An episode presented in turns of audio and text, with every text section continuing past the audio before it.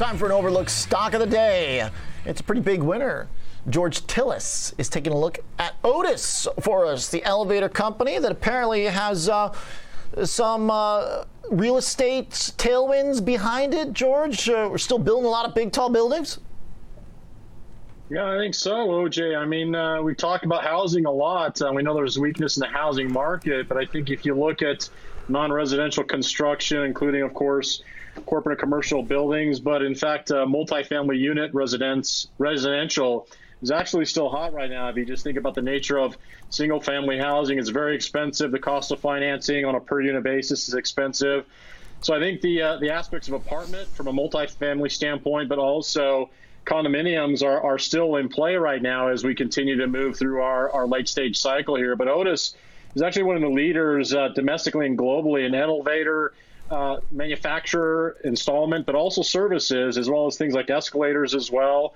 Uh, they have service agreements with over 2 million installed units uh, overall. And I think, like I said just a moment ago, the non residential construction, particularly the multifamily business, is still uh, is still growing right now as we move into our uh, late stage cycle.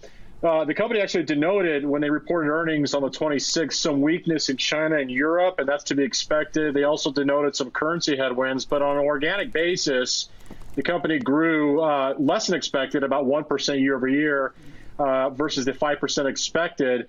The other thing is, is they guided quite a bit lower for the remainder of the year uh, at around 2.5% organic sales, but they also included in their notes uh, from the conference call a backlog that increased about 12%. And I, I think overall, the business has been relatively stable considering this market environment. Currency headwinds have been really a detriment to the business, especially in China.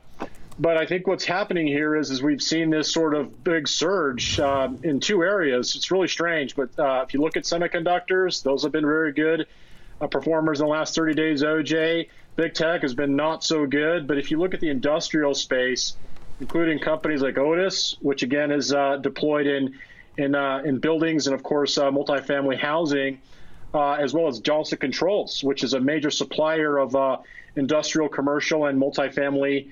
HVAC control systems and heating and temperature control systems. These two stocks, along with the industrials, have done exceptionally well. And this is all inclusive of the Dow as well, that has done very well in the last uh, 30 days or so, outperforming the rest of the uh, broader markets.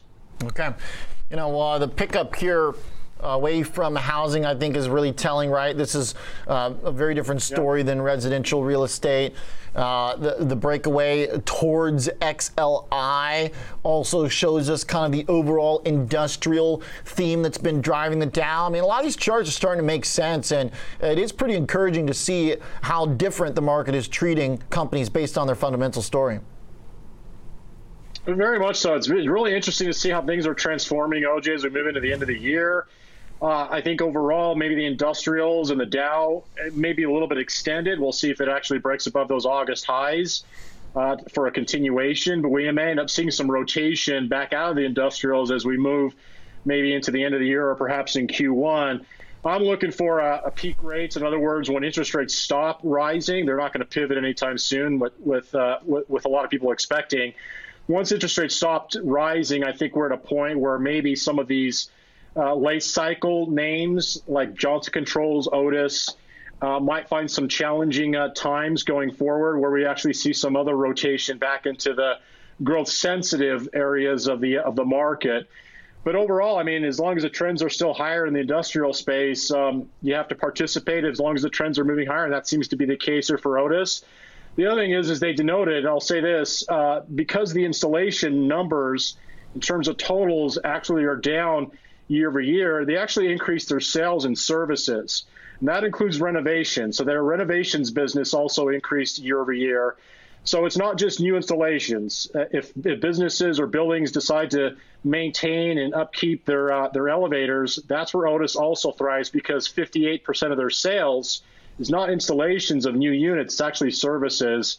Uh, and that is a, that is a big component of their growth, and that's actually the higher margin component of their business as well. All right, all right, fascinating stuff. Uh, simple biz, but doing well. That's what the market wants right yep. now. Industrial themes that make money, that are reliable. They're pretty good at making elevators, based on what I've seen.